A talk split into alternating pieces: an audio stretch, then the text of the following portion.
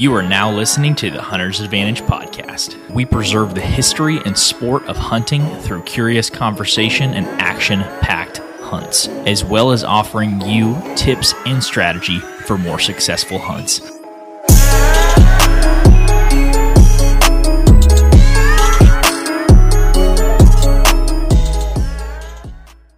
Hey everybody, thanks for coming back to another episode of the Hunter's Advantage podcast. This is episode number ninety-three, and today we're going to be talking about three challenges that you might encounter when you are filming your hunts. We did a previous episode, that'd be episode eighty-four, where we talked about the three reasons that we're trying to, the three reasons to film your hunt. And today we're going to offer the counter argument of three challenges that could possibly come up when you're filming your hunts. There um, what? I said there are more, but no, there's there's plenty of, of challenges. But today I'm joined by uh, Jacoby Gaylord. What's going on? Not a lot, not a lot. What are you up to? Shooting a podcast with Jacoby. Oh, that's nice. Yeah, you know what it is. You must be lucky. I'm I'm blessed. I can get on your calendar. um. So. We, just to preface a little bit, we film our hunts. We've been filming our hunts for about five years now. And when it all works out, it's a great experience. We we enjoy it, and we enjoy sharing the video. But there's a lot of cases where it can run hunts and cause you to be less successful. So that's kind of what we're going to talk about today. So in the vein of that, do we want to kick off with number one? I'll get your perspective, my perspective, and then we'll move on to the next one. And then later on, we'll get into the new segment of the show where we do Q and A from our community on TikTok. Let's do it. So, number one. You want to go first this time since I went first last time? Fine, fine. Okay. Don't twist my arm. um, number one, so the first challenge that you're going to see when you're trying to film your hunts is the more weight or the additional weight that you have to carry into the woods. And it's not necessarily the weight of the camera that sucks. It's an aggregate of all the little pieces that it takes to set up um, your camera. So you have a camera arm. You have a strap that goes around the tree. That's usually a freaking heavy part of it, is mm-hmm. that that uh, ratchet strap. You, if you're going to run a second angle camera, you need one of the, um, some sort of post to screw into the tree or wrap around the tree to have that hanging off of. Then you got your GoPro, you got your camera, your batteries. All those things add up, and it just adds up to more aggregate weight. Like, do you do you feel a noticeable difference when you're going and not filming versus when you're filming in your bag? So let's say we're at our uh, annual public land hunting trip, right? Yep. And if I'm setting a spot that I already have all my gear set up, it's a good day. I don't know how much extra weight that is. Like, I'm not even including the stand or anything, but you have, kind of like you said, the strap, the camera arm, the fluid head, and you have all those little pieces. And depending on what time of the year it is, if it's still hot, it is awful because you're you're already dripping sweat by the time you get there. And then once you get there, you're not even done yet because it's like, oh, yay, I'm, I'm, I'm to the tree. Well, the work just begun. So yeah. Once you set it up and all that stuff, what do you think? How... How much weight do you think that adds on just the camera gear? Well, I run a, a battery grip on my camera, so that adds another battery into the camera. Yeah. The the arm, dude, it's got to be it's got to be close to ten pounds with everything together. That ratchet strap and camera arm itself weighs several pounds. Yeah, which there are lighter options, but we just hadn't ventured out that far. No, but we also don't run the Muddy Pro arm that's like six, seven pounds with the giant. So we're running a fairly streamlined. We run the Hawk Hunt Hard um, camera arm. And so it's literally just a single pivot, a two-piece arm. And those aren't even the heavy ones from the ones that I've considered. Hmm. So th- just just to break that down, there's a there's a lot of weight. There's a lot of weight that you add when you introduce filming. And, you know, if you're going to be hunting on private land, and you're not walking very far, it's really not that big of an issue. But when you're hunting public, say you're hunting a mile back in there, you might want to consider taking other things out of your bag if you're going to film. Because... Yeah, that's a good point too. So let's say you're not hunting public and you set up your stand, or even if you are, you already got, you already got like a ladder stand or something hung up. Well, normally I like to take at least an extra layer, like a jacket or something, to throw in my bag, even if it's not like super super cold, and you want all that stuff on the top part of your bag. So like if you're if you zip everything up, then you want to, like, as soon as you unzip it, you can just start unloading everything. And usually piece by piece, whichever piece you're going to put in first is the piece you want up top. But if you strap everything out on the outside of your bag, that's a different story too. Fair play. Is there anything else you wanted to touch on on weight? I mean, this is a fairly simplistic topic. I mean, if you're going to film, you're going to add weight. So I think we covered I, we covered weight enough. Um, if, if you're going to be filming, whether it's on public, whether it's on private, you're going to have more weight to your bag. It's just a consideration. I don't need, I don't know if you need to go train like an athlete to be able to accommodate that weight, but you may consider taking something out of your bag that's maybe non-essential so that you can have a lighter weight setup or, e- or an equal setup. Um, so moving on to number two, we got the additional movement that it requires um, to film. What do you think about that one? How's that a challenge? So, uh, yeah. You're obviously going to have more movement. You got that big old uh, camera arm sticking out from the tree. You got uh, the fluid head.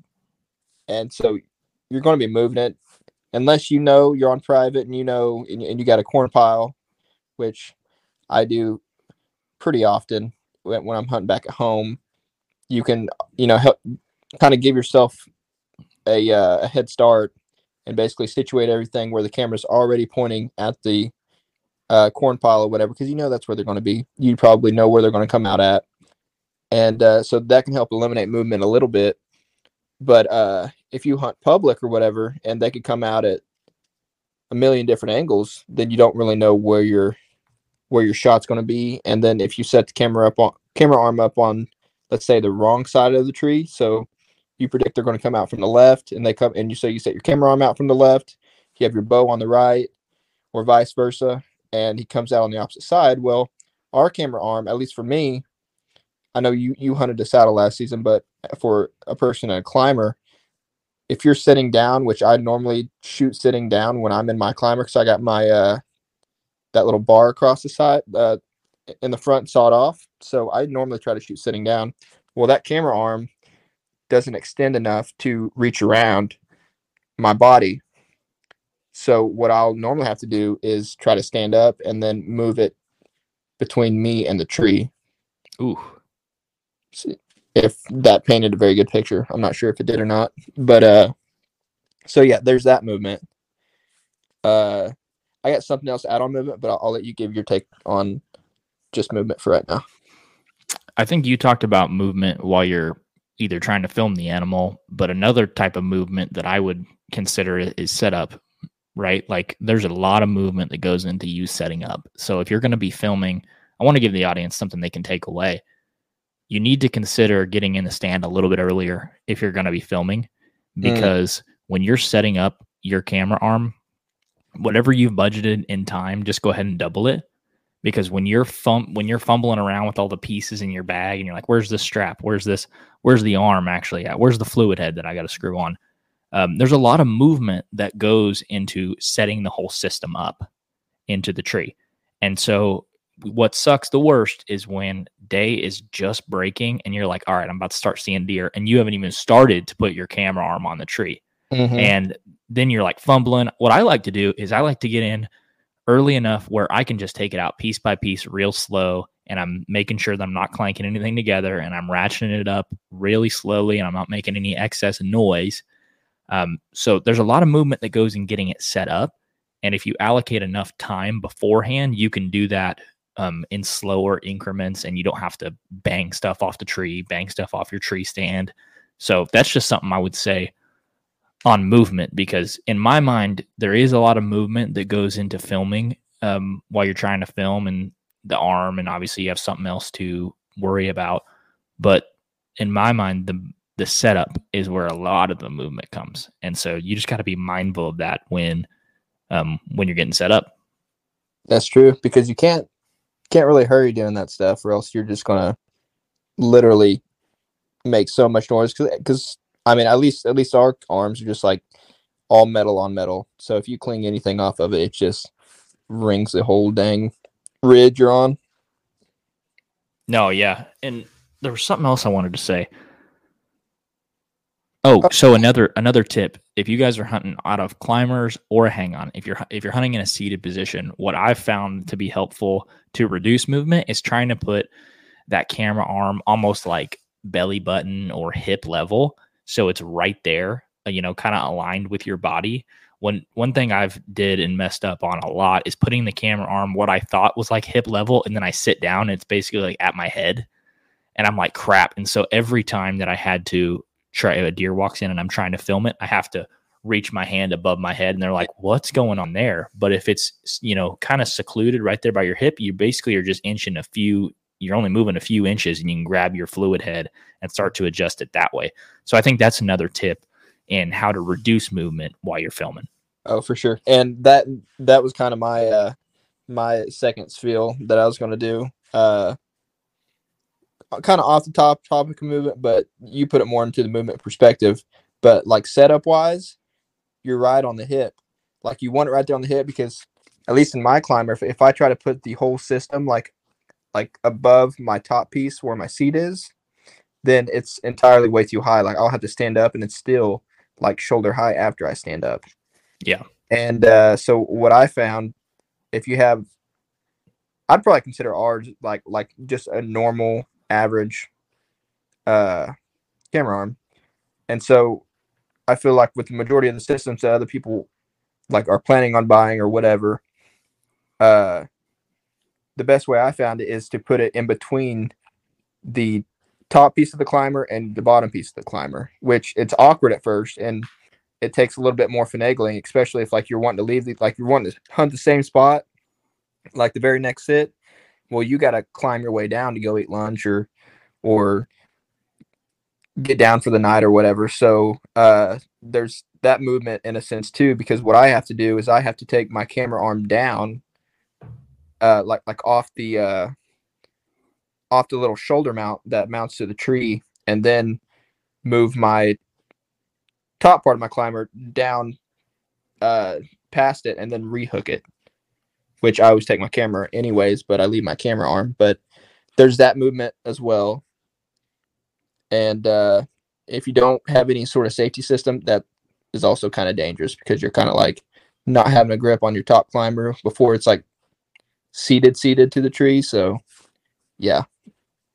I do want to give a quick mention to people that are considering saddle hunting. In my opinion, saddle hunting is the easiest way to film, because you're already hanging off of the tree and you can position the camera in between you and the tree. So any movement that you're going to be rotating around the tree, you already have the, the fluid head and handle just right there. And so for people that might be considering another reason to switch the saddle, it makes it a little bit easier to film, in my opinion. It's it's not hard to film out of a out of a hang-on or a climber, but I do feel like there's, in a hang-on or a climber, there's a strong side and there's a weak side. Your strong side is the side that your camera's on, and everything else on the weak side can be kind of tough to film on if you don't go around the tree. So mm. that's another consideration for a lot of people that are switching into a saddle, is it does make it a little easier to film. Yeah, I can see that. All right. Moving into number three, I'm going to let you start on this one again, because this is one of yours. The third challenging thing, like, like we said, there's plenty more, but we're just going to touch on three. The third challenging thing about self-filming um, your hunts is more of a mental checklist that you have to go through. And this is kind of a caveat. There's a slash here, slash missed shot opportunities. You want to touch on that one, Jake? Is this a little bit of a sore subject? Uh, yeah. Yeah, it is. Uh I already know you. I know that you know what I'm going to say. So uh, give it to the audience. Give them all the pain and suffering. Uh, all the pain and suffering. Yeah. So uh, there are going to be missed shot opportunities for sure. There's going to be deer that should be going home with you that's just not, and they're still going to be out there walking around as as you're listening to this. The best way to explain that is to uh, tell you this example, I would feel like. So public land, I hear the deer coming up from behind me. I know he's coming. I turn the camera on plenty of time, have everything, like everything, just this picture perfect, by the book type scenario when it comes to like filming. Like I already have GoPro overhead rolling, second angle. I got the main camera rolling, already pointed. this buck comes walking out. It's pretty, pretty good buck. Uh, strutting out thirty-five yards. I got a clear shot. Well, I'm like, well, this thing's, I feel like I know where he's going to walk. He's probably going to walk right out in front of me. And at the point, he's about thirty-five yards to my left. I can shoot him at, like at this moment. Well, me being greedy, I ha- already have him in frame, but I was like, I'm just going to zoom up on him just a little bit. Make the shot a little, look r- little crisper. So I, uh, at the moment, I'm like zooming the lens in because uh, you got that D S L R, so you got to zoom in by the lens. Uh, turn it, zooms in a little bit. Well, he starts walking. Well, this is the first time I ever came. Granted, this is the camera's fault, but then again, it isn't. Uh, because I could have took a shot right there if I wouldn't have been messing with the camera. Well, little side story. We've been getting a lot of uh, bears down there, a lot more pictures of bears. So in the back of my mind, when I was walking in, I was like, I'm going to take a different route. Because the route I usually take, that's where that bear crosses, which I, I, I had to cross this path, path anyways after I thought about it. But I was like, I'm just going to take this way. And it's it's more clear as I'm walking in. And by doing that, I should have known, because back from behind me is where all the deer usually come out at from anyways. So I just walked directly to my stand, and it just so happened that that deer, after he started walking from that thirty-five-yard opening, he cut my trail right there, and he stopped behind like a little twig. Long story short, didn't get a shot. Uh, he uh, he winded my trail and got out of Dodge. Long story short, I was tinkering with the camera, trying to get a better shot, and uh, it cost me. When in previous years, before the camera, if I didn't have nothing to, you know, show anybody or anything like that, I heard him walking in. I knew where he was probably going to go. I would already had that ranged, and uh, basically more than likely would have been able to get a shot off. And at thirty-five yards, it's kind of a, I'd consider that a pretty good, pretty easy shot, especially for down there. And, uh, but that also kind of leads back into the mental checklist. Like from what I just said in the beginning, like I already had the, like, it, depending on how many, like how fancy you want to get with the filming starters, I would only just use the, the main camera. Like I wouldn't worry about any second angles or anything like that until you just kind of get the hang of it. Uh, cause you got to kind of still make it fun. If you throw too much into it, it can just be more work than just fun. And, uh, so yeah, mental checklist. If you're filming, you got the second angle. So you got to reach up, make sure, which involves movement. You got to reach up, turn the GoPro on, turn your main camera on, flip it around, press record, zoom in, do all that stuff. And this is all before you really range or even really grab your bow and hook on your release. And if you're not filming, all you got to do is range, grab your bow, hook on your release. And so, which is enough it, steps anyways. Yeah. Yeah. Yeah. That by itself is, is enough, plain and simple, but uh, yeah, that's my two cents. What about yours? I agree. I think as a, as a video editor, what I would say for people that can, if you can get the deer in frame, even if it's zoomed out, that's okay. You can always crop in on it later. It's one of the reasons that I shoot in four K. So if it's cropped out, I can crop in and still be ten eighty p, um, still be good quality. But yeah, there's definitely some barriers in between you and shooting that deer. I mean, usually, like like you said, before you shoot the deer, you got a few things you got to do. You got to range the deer. You got to click on your release. You got to draw back and you got to shoot. There's four steps, right? Mm-hmm. Before you had a camera in there, you're talking from the time that you see that deer to the time an arrow flies, we're talking six, seven steps. Um, a lot has to go right. And we're hunting deer on our rutcation that we take every year.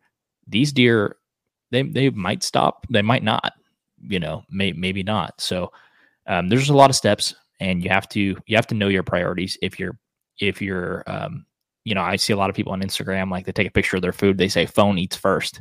If you're committed to filming, camera has to eat first.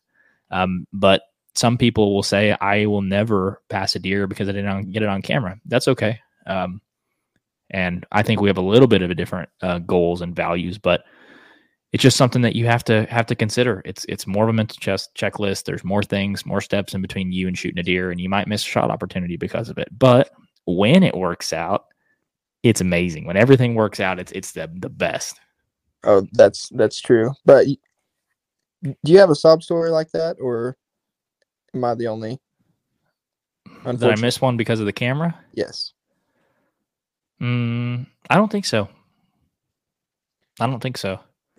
I'm just a beast cameraman, dude. Yeah, I was about to say you're just better than I am. That's that's one hundred percent true. No, I think I think I don't. I, I think I, I don't get greedy too on the on the cameras. Like for instance, the the buck I shot in public this year, was it framed in correctly? Was it zoomed in? No, it was zoomed out.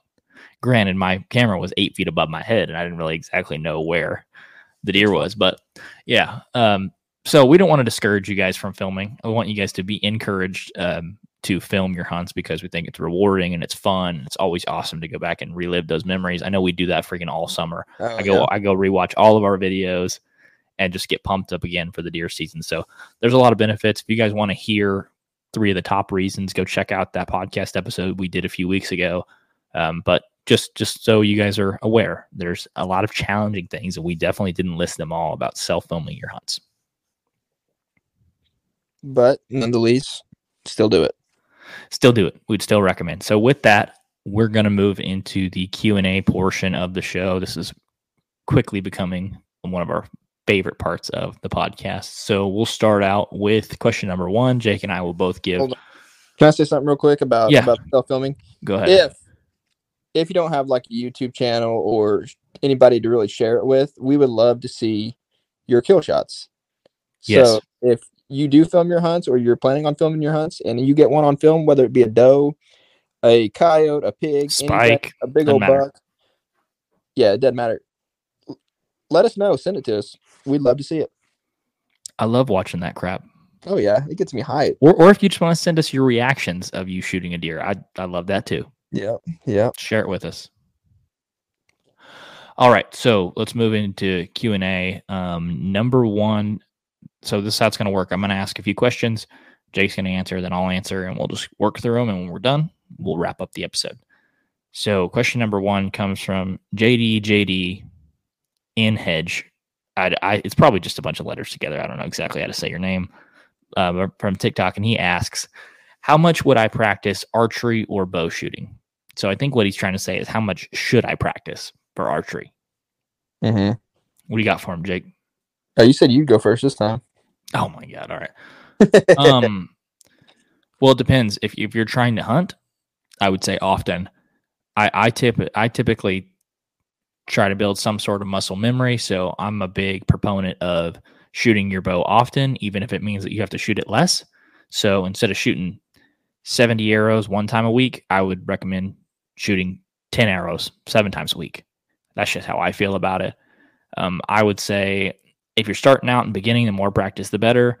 I would recommend at least picking up your bow and shooting it two, two, two to three times a week. And that's starting right now. I'm not talking about starting a month before season. You and your bow need to be melded into one by the time that bow season starts, because when that deer comes in, it's going to be muscle memory that you're going to rely on. It's not going to be any thought. You're just going to do what you've been doing and how you've been practicing. So the short answer is as much as you can. What do you think? I like that. I like that. Uh, yeah, I would say just kind of add on with, with what you just said, uh, as much as you can, and just try to build that muscle memory, because I think I touched on this the last podcast, but, uh, oh, where am I trying to go with this? For me personally, if whenever a deer walks in, and I'm still to say, I feel like I've been doing it for a while, and still yet, if if like hunting's all situational and things happen where you don't really get a, a chance to think, like things, you know, if a buck's chasing a doe during the rut, it's coming quick sometimes, and so a lot of times you just have a chance to draw back and stop them and shoot. Now, hopefully you get a range in there and stuff like that. Like you, like obviously you want to try to be as uh, efficient as possible, but a lot of times for me, my mind just goes like a blur, and you got to rely oh, like heavy, at least I do, on muscle memory. So that's basically all I would have to add on that. That sounds good. I agree. Um, our next question comes from Marshall Smith six three three. He says, how do you think I should start hunting at fifteen? Don't have enough land and I want to hunt more. Well, Marshall, I'm actually going to click on your profile real quick and see if you say where you're from. All right, you did not. So we also have had this this sort of problem. Um, you don't have enough land and you want to hunt more. Well, I understand that you're fifteen. You can't drive. So I would be on my best behavior with my grandparents or my mom or my dad. And I would get on your local, um, either either onX, Hunt Stand, Huntwise, one of those apps, or your uh, local D N R um, or Department of Wildlife Conservation, and find some public land near you. Granted, that might be fifteen minutes from you, or it might be a couple hours. The closer, the easier. But I would be trying to find those pieces of public land near me that I could hunt more often. Um, and a big part of that for you, since you can't drive, is going to be being in right relationship with your folks or your grandparents or anyone you know that has a car that can take you and drop you off. So that's a lot to ask, but I'd be making sure I'm on my best behavior so someone could drop me off on public land. And and if you live, hell, anywhere in the U S, you're going to have some sort of public land within a few hours from you. Hopefully it's closer than that, but that's what I would do, man, is just find a ride and find some public land. And you're not going to learn by sitting on the couch. You're going to learn by going out there on public and absolutely messing it up time and time again. And one of these times you might, uh, might get it done and learn something, but that'd be my advice for someone that's fifteen that doesn't have any land to hunt. I think you nailed it right on the head. Uh, I mean, depending if you live in town or not, or like a big city or whatever, uh, if you're kind of in the rural area, but you like, you just don't have a whole lot of land yourself to hunt or any huntable land. Now you're fifteen, so granted you can't drive, but if you're able to do a little door knocking, hand in hand, hand what Christian said, you know, if someone will drive you, do a little door knocking to your neighbors, look on onX, see if they got a good chunk of land. Depending on where you're at, they could be all about you hunting it, or they could tell you to piss off. And it's fine because it's just a no. You don't have permission before you ask, and if you still don't have permission after you ask, nothing's changed. So that's the way I look at it. Worst they can say is get out of here. Yeah. Yeah, that's a good point. One of our one of my best duck hunting ponds I ever had was like an eighty-six-year-old lady that just happened to have a pond behind her house. Yeah. And we knocked on her door and she was like, "Sure." And the only contingency she had for us hunting it was park in my driveway so no one else comes up and asks me to hunt, and then I can tell them that you guys hunt here. And I was like, "All right." So you never know until you ask. But if you don't have that route, public's going to be your best bet. So uh, this one's not a question, but we got a, a nice comment from Falopi. He said, not a question, but love the content. Wanted to give him a shout out on the pod. I well, said, thank if you. The, if he loves the content, be, and if he's listening, be sure to give this uh, podcast a five-star review. That's right. Thank you, Falopi. Yes. I didn't re- read this guy's name before he answered, before he asked the question, but I love it. He's got a picture of like a one hundred sixty inch buck as his profile picture, just a nighttime trail cam photo. And his name is Big Daddy B eight six one. I think that's the dude from uh, Southeast, isn't it? Yeah. He said low turkey numbers here in Southeast Oklahoma. Yeah. That is a topic. It's not much of a question. Um, but yeah, to- turkey numbers in, in the South in general are, are down. And the numbers down being down in Southeast Oklahoma, I don't think is a problem that's unique to Southeast Oklahoma. And I think it's actually plaguing Southwest or just Western Oklahoma even more.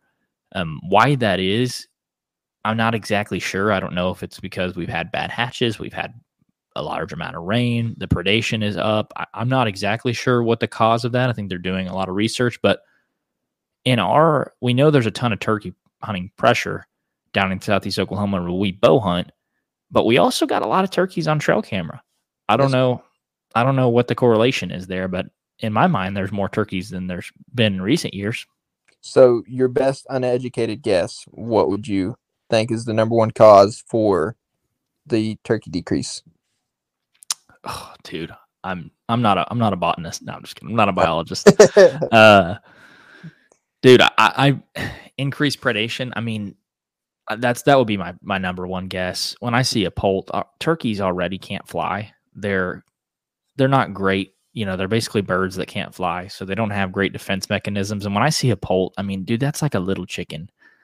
Nothing can't eat a little chicken. Uh, yeah. So I, I would just say increased predation and maybe I'd adverse weather conditions that don't. I, I, I don't know. I, I don't. I don't really know. What do you think? Uh, yeah, I think it has a lot to do with the the the nest predation, uh, w- whether that be from bad uh management practices like burns when they're not really supposed to burn, uh, or you know, feral hogs are picking up. I mean, they've been picking up, but their numbers aren't really decreasing. So uh, no. I feel like the nests are kind of hurting on, on that end. And I did a TikTok about this and reading through the comments well, about about the turkey uh, numbers decreasing. And it was pretty interesting, like like informative, because that's what they said. They said bad management practices. They said it was like the hogs. And then they said, since we have a low number of people, uh, like fur bearers, like trapping and stuff, the coon population is super healthy. The, like the possums, all, everything that just will absolutely murder a turkey nest. All those numbers are, are, are super high. So there's, it's really not a shock that, that, uh, in a lot of states they're having like one and a half to two poults per hen instead of the average of like four to five. Yeah, that's interesting. I think another thing we didn't touch on that you could add was be the increased hunting pressure due to COVID um, in the last few years. I know that there was record license sales, record amount of people that were able to get out during turkey season in not only twenty twenty, but twenty twenty-one as well. So, you know, these birds operate on four-year cycles, right? A four-year b- bird would be a really, really old bird. So you get one bad year of this, you're going to see bad turkey hunting for several years to come. So I think that could be another reason. Um, we have really increased hunting pressure and the birds just aren't, they're not reproducing and surviving like they should. That's a good point. All right, let's move on to our last and final question from an O G and two-time repeat offender on the podcast, Chad Allen Jones, five. He says, what is your best tip for hunting public land? Jake, take this one first. I'll, I'll follow up. You you make me take the hardest one first, huh? That, that's it's a very broad question. Yeah. Uh, depending on where you hunt, I'm just going to talk about where we hunt because that's about the only piece of public I've I've hunted. Uh, for starters,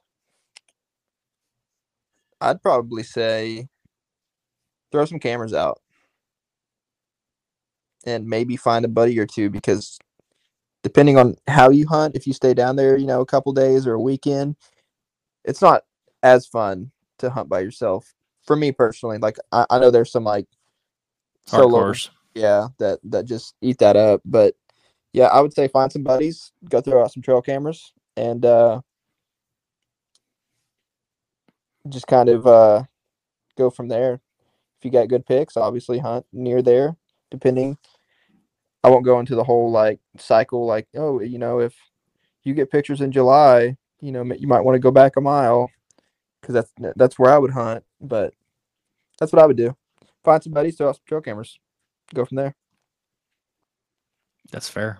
That's that's very simplistic, but what would you say? I'm trying to think which angle to take this from. I, I'd say my best tip for hunting public land, if you want to be successful, is would be getting away from people. That's be my number one thing, right? So depending on where you hunt, um, there may be a ton of pressure. There might not be any at all, but um, finding, I think defeating people is almost more of a challenge than defeating the deer at some points. So finding those spots that it doesn't have to be these spots that are really hard to get to, but maybe that are overlooked, maybe that don't look like anything on the map. Um, and then putting time into scouting. I think that's super important. Um, you're saying hang trail cameras. I'm saying not only hang trail cameras, but go put boots on the ground and go in and find places that you don't want to hunt. X those areas out and kind of narrow down your search. I think your odds increase dramatically of harvesting a deer. Once you have put boots on the ground, you actually understand what the place looks like and you can get some data. That's why we like running those Wild Game Innovations, those Terra eights, the one we just did a YouTube review on, is putting those cheap cameras out on public land and getting data. Can be, it can do one of two things: tell you exactly where to hunt or tell you no, where not to hunt. That's and true. That has helped us more than anything. It's just understanding, hey, I may I not may not be in the exact tree, but I am in the right area, and you can have some sort of confidence of when you're up in the tree. So I'd say scouting, man. If you don't put any time scouting, don't expect to be successful. Just like shooting your bow. If you don't shoot your bow and you go out there and you miss a buck on opening day, well, what do you think was going to happen? You're just going to walk in and shoot one? No. Same thing with scouting. Yeah. You, you basically said what I was trying to say. You just said it better. You know, trail camera. Well, obviously you got to put boots on the ground to hang a trail camera. Come on now. Exactly. Exactly. Uh, well, that's all, uh, that's all we got as far as Q and A. I guess a few updates for you guys that are following along with us. We're still waiting on our Kansas results. We'll find out on the Kansas whitetail draw on June first.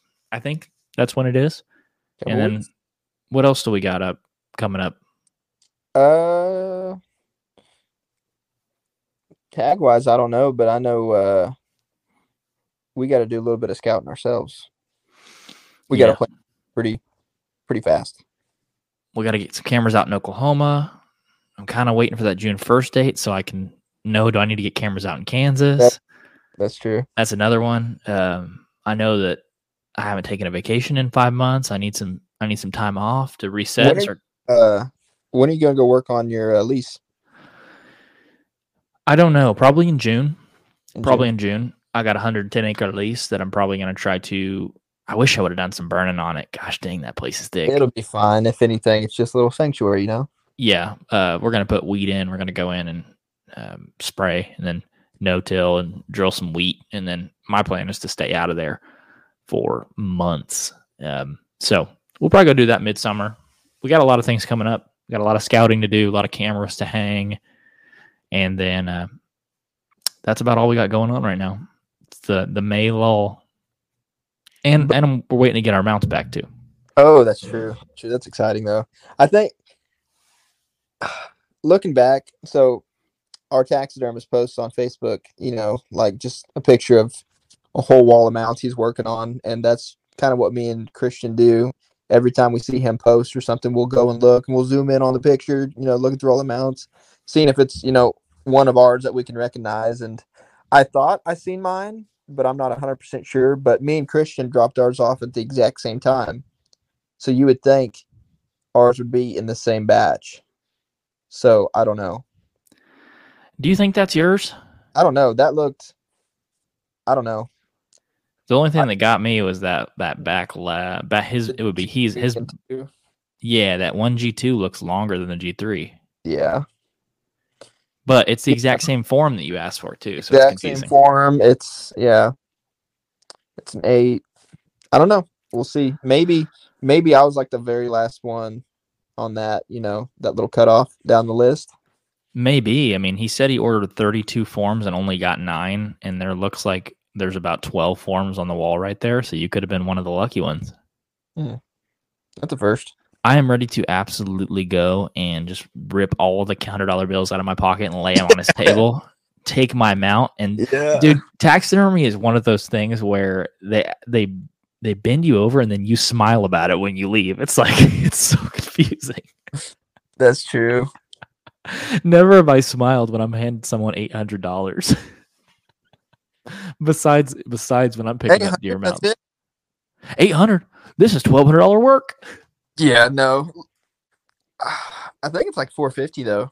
I'm pretty sure. Hell, it might be five hundred. I'm not sure. I think it's five hundred. I think it is because yeah, yeah, it is. It is five hundred, and I can tell you why. Because when I went and dropped two off, I asked how much is it, and he said a thousand, and I was like, oh my god. Well, hey, think of this. You put a hundred dollar down payment, or I guess two hundred dollars. Yep. So only eight hundred, baby. Yes. What a deal. Yeah. Oh, uh, yeah. Such good work, and it's just, uh, I don't know. Maybe, maybe if we do like a lot of these out of state ones, like if we go to Arkansas or whatever, and like one of us shoots like, I don't want to say, I don't want to call a deer a dink, but if one of them shoots a dink, maybe practice on that one. Yeah, that's true. I'm not a taxidermist, but give it a try. Yeah, either that or just send him down Charles Beatty. When is that happening? The pod? The pod.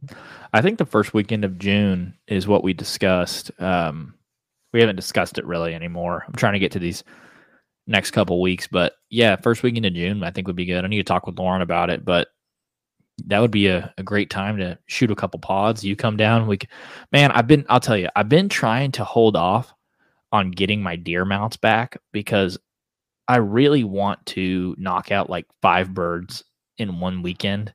And if I got the mounts back, we could shoot a couple uh, podcasts. We could do the videos. I mean, we could knock out everything in that weekend. Yeah, we need to do the close. Uh, yeah, we need to do the close, but no cigar segment. We got to do the mounts. We got a couple vids, and I th- I'm pretty sure Carol's going to come down with me, and we got to play golf. Yeah, it's going to so be a weekend. Well, so so so far that's four birds. Yeah, one more bird, and, it, and it's a whole weekend. Yeah, we're rambling here, but anyways, if you guys are enjoying the podcast, make sure to leave us a rating and review. We're trying to get up to one hundred rating and reviews. We got a lot of listeners on the show, but I don't know why you guys won't scroll and just hit that five-star button. Thank you guys for listening. Thanks for hanging out with us, and we'll catch you guys in the next episode. Thank you guys so much for checking out the Hunter's Advantage podcast. If you enjoyed the episode, make sure to leave us a rating and review on Apple Podcast, Spotify, YouTube, or wherever you listen to the podcast. Thank you guys so much, and we'll see you in the next episode.